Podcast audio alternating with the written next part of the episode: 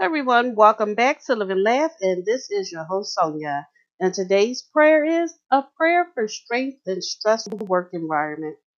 Lord, I am grateful to have a job while others are struggling to find work. The added workload, fear of layoffs, and tense relationships have made our office stressful and oppressive.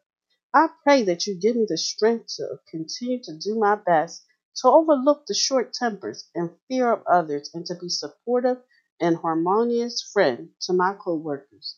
In Jesus' name, I pray, amen. Thank you for listening. And if you know anyone that can benefit from this podcast, please go ahead and share it with them.